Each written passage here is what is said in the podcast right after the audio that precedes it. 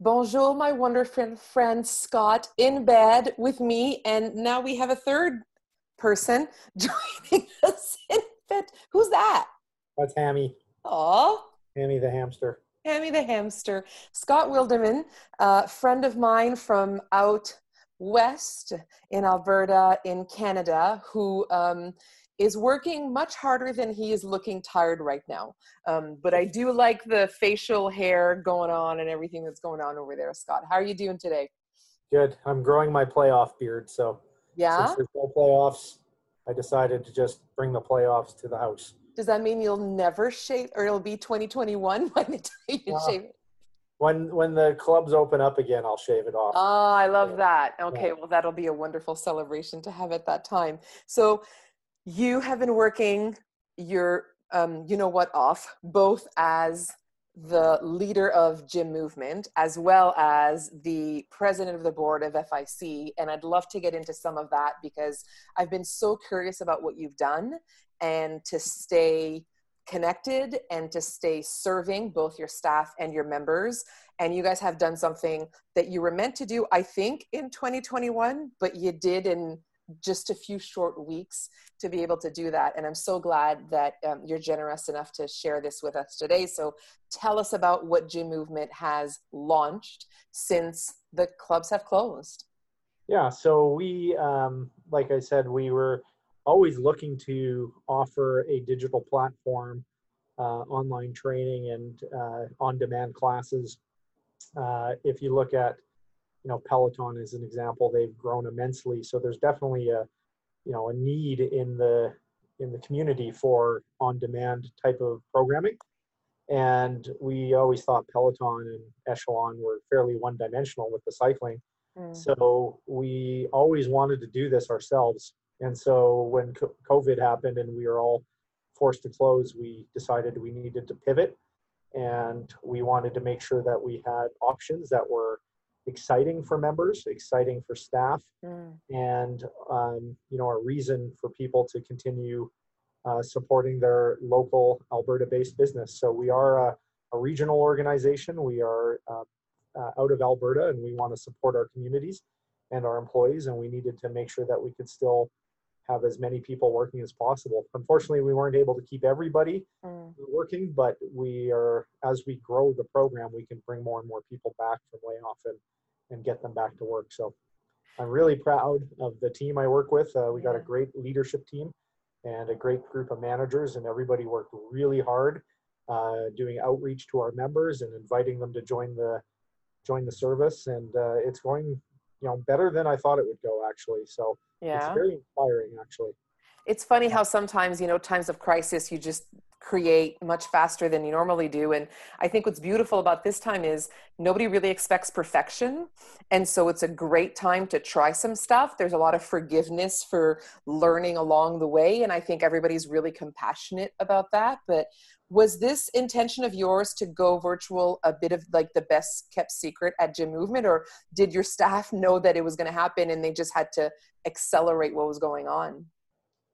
They knew it was going to happen. So we've invested immensely in our technology as we created this brand. We want to be a very connected culture. So connect, obviously, person to person. We excel at personal training and small team training. We have very robust group fitness offerings.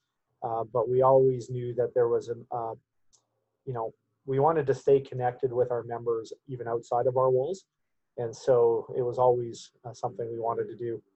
And, the members have been very receptive about it. So, yeah. And you mentioned that your managers have been on board from what you and I have been talking about. And I have the pleasure, thanks to the FIC calls, of hearing your voice and hearing some of what you do every week.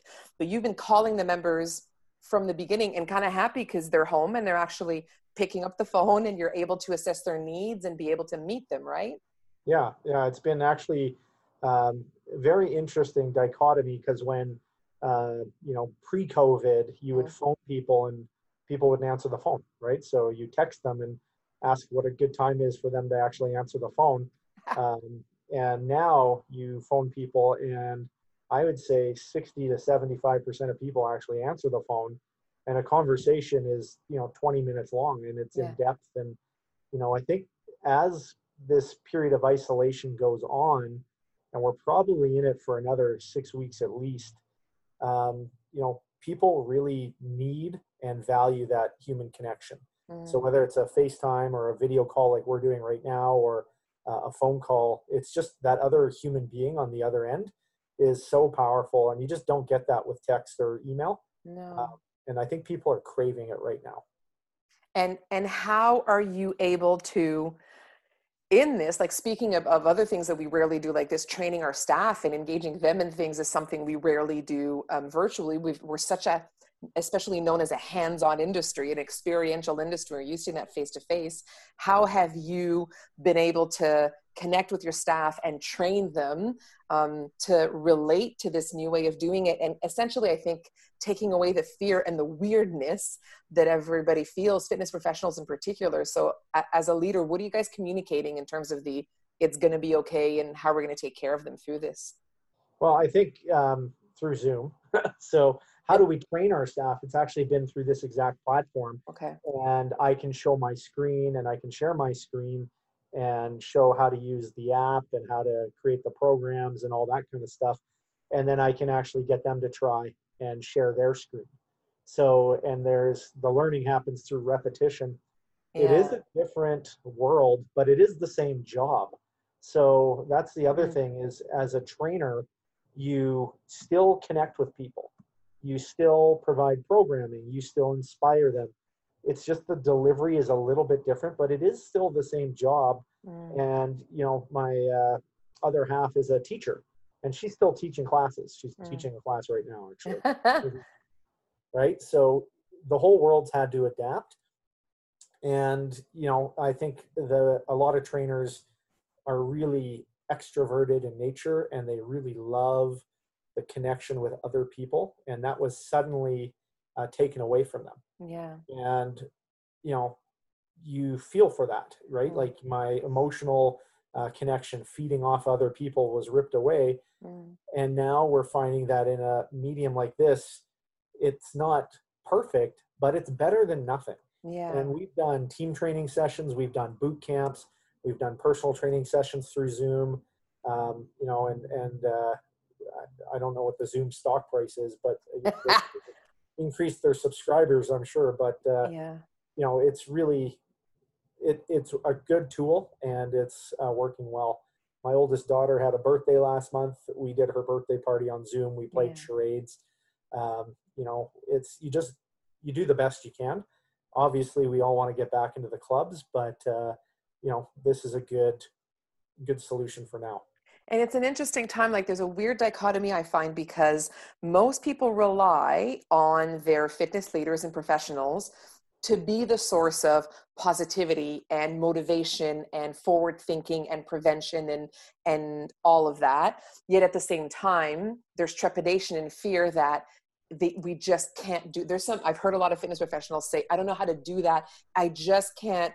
You know, it's hard for me to do that. What are you saying to your coaches and trainers and instructors that are like, but Scott, it's just not going to be the same. I don't know if I can do it. What's been the message that's been the most successful with them? Remember when you first graduated or you first got certified and you were on the fitness floor or teaching your first class, and you had that nerves and that trepidation, and you probably said the exact same thing. I just don't know if I can do this. It's the same thing. It's a skill. It's new, but you have the talent, right? You just might not have the skill yet to actually know how to use the computer and all the intricacies of Zoom or whatever app you're using. Yeah. But you can learn that. You're pretty smart. And you know, give yourself some credit. So it's a new skill, but it is, you have the talent to connect with that human being. You still have the talent to teach the class. You still have the talent to train the client, to provide that program, to provide that training session, to inspire. It's just a different way of delivery. And it's wonderful that you're doing that. Like I always, you know, when I talk about growth, I talk about the stages of growth, and learning is one of them, but safety to try is such a critical one. And so if as a leader, you're providing that safety for them, I know that it makes a big, big difference. And I hope that other leaders and club operators and managers who are listening see that piece of it, which is tough because even for you, there's tons of uncertainty.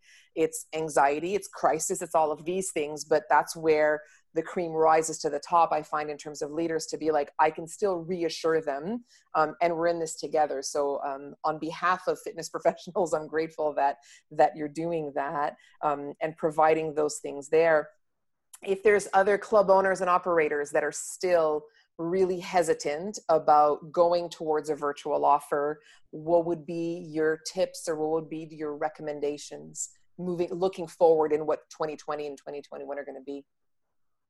Well, I think you have to. I just don't see how anybody's going to be able to, like, the new normal is going to be different, right? So when we're open, you know, I think clients really like this service. So I've been asked many times by our members, are you keeping this after you open? Because I actually like this. And time has always been the number one barrier to activity, right? I don't have enough time, and it's because they're busy. So what they're really saying is, I can't make my 6 o'clock Zumba class because I'm late at work. So, you know, now I feel like I just got to go home and forget it. Well, if you have that online offer, they can come and take that class, you know, maybe once or twice a week.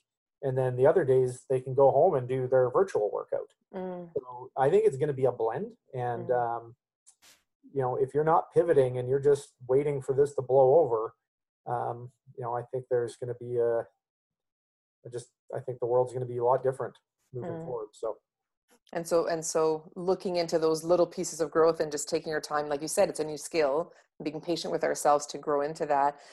Shifting gears a little bit to your president role with FIC's board of directors. And so Fitness Industry Council of Canada has been so invaluable during all of this to keep the lines of communication open and be able to bring those best practices together and bring everybody together. What would you like the Canadian fitness industry to know about FIC's focus over the coming weeks that could be really, really meaningful to them? Well, our mandate has always been to progress the industry, to preserve the industry, to protect the industry. So whether it's been lobbying for tax credits, lobbying for tax incentives to work with registered exercise professionals, you know, fighting for fair music tariffs. We try to make sure the industry is in good health.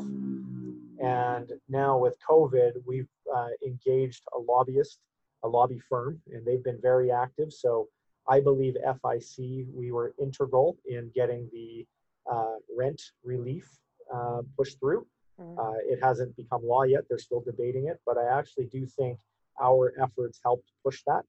And we are small but mighty, and we can make a lot of noise if we work together. So in the coming weeks, obviously, we are looking at making sure that our facilities have some sort of rent relief. We're also making sure as we reopen, we have our voices heard. So for example, in Alberta, we received the reopening strategy yesterday, and they're categorizing gyms in the same category as nightclubs and concerts and sporting events. And we think that's miscast because a nightclub, you know, I don't think you go to a nightclub to social distance. In fact, you go there to do the opposite of that. And health clubs, we have great systems in place to actually control the experience in a facility. So when you think about it, we have technology to actually book an exercise time. We have the ability to space our equipment. We have the ability to limit the number of people in any given room at any given time. Our sanitization and cleaning protocols, I think, are very well practiced. Honestly, in the week right before we had to close, I think our fitness centers, our clubs, were some of the cleanest places in the city. Yeah. much cleaner than a grocery store. Yeah. So we rehearsed it. It's robust already. Yeah. So we already have a lot of the technology and a lot of the systems in place. Mm. So we are going to get our provincial council. So one of the unique things about FIC is we have not only our board of directors, but our provincial councils, and we have representation from each province. And that is consisted of, municipal rec centers, private health clubs, boutique studios, multi-club, single operators. So we have a really diverse group on each provincial council, and we will be creating our guidelines to present to the provincial governments on our reopening strategy. And I think that's important because, Natalie, you said it best. They don't want to come up with the rules. They want us to come up with the rules, and they review it and say, great, or great, but make these three revisions. Yeah. They're overwhelmed. Yeah. And I will say I'm very proud to be Canadian right now. I'm proud of our provincial and federal governments for what they've actually done. It's been quite impressive. But you got to also feel for those folks. So much. We're working hard, but they're working really hard too. So, but I think that's our role here in the coming weeks is we want to make sure that they have confidence in our industry in reopening, which will then give consumers confidence in our industry as we reopen. Because you got to suspect that customers are going to be a little bit nervous going back into facilities.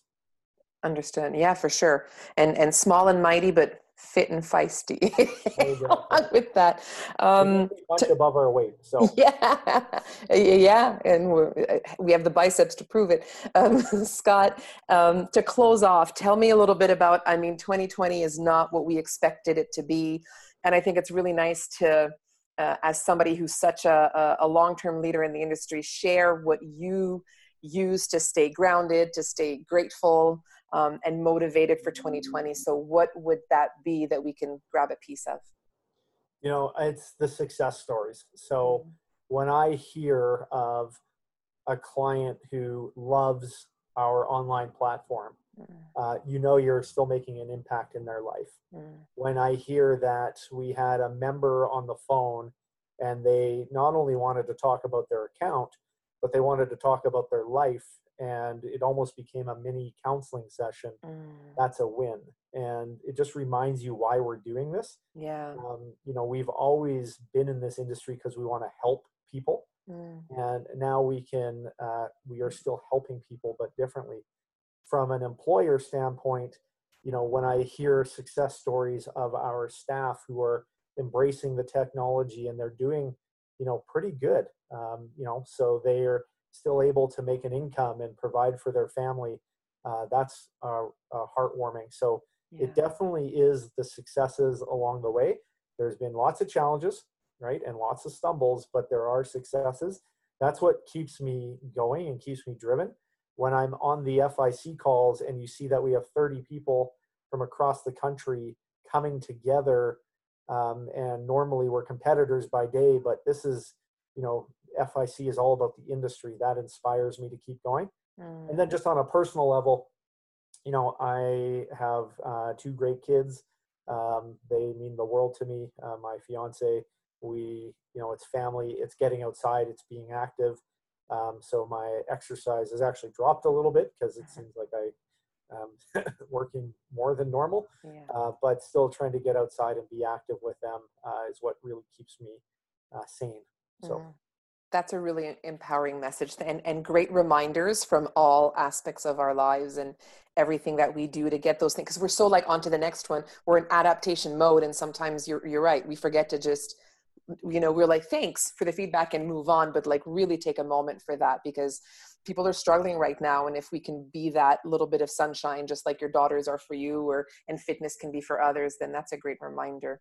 Thank you so much, Scott. I wish you, lots of good night's sleep. I wish you whatever it takes for you to go get through this, because you are leading our industry right now. And I can only imagine the weight that is constantly put onto you as a leader of your family, your business, your staff, and FIC. And so thank you for everything that you do. And on behalf of all Canadians, we've got your back, and we'll keep supporting you throughout all of this. I appreciate that. I'll just give a shout out to the folks that we work with. I think Trisha Sarker, she's our executive director for FIC. She does most of the heavy lifting. Yeah. Our board members, our provincial council members, it's definitely a team. Yeah. And then at Gym Movement, our leadership team, our president, my colleagues, the other VPs, our directors, our managers. It's been inspiring actually to see everybody come together to work hard. So. Nice.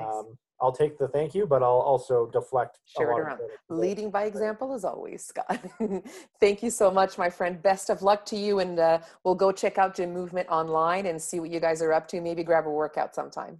Sure. Thank you. Merci beaucoup. Merci à toi.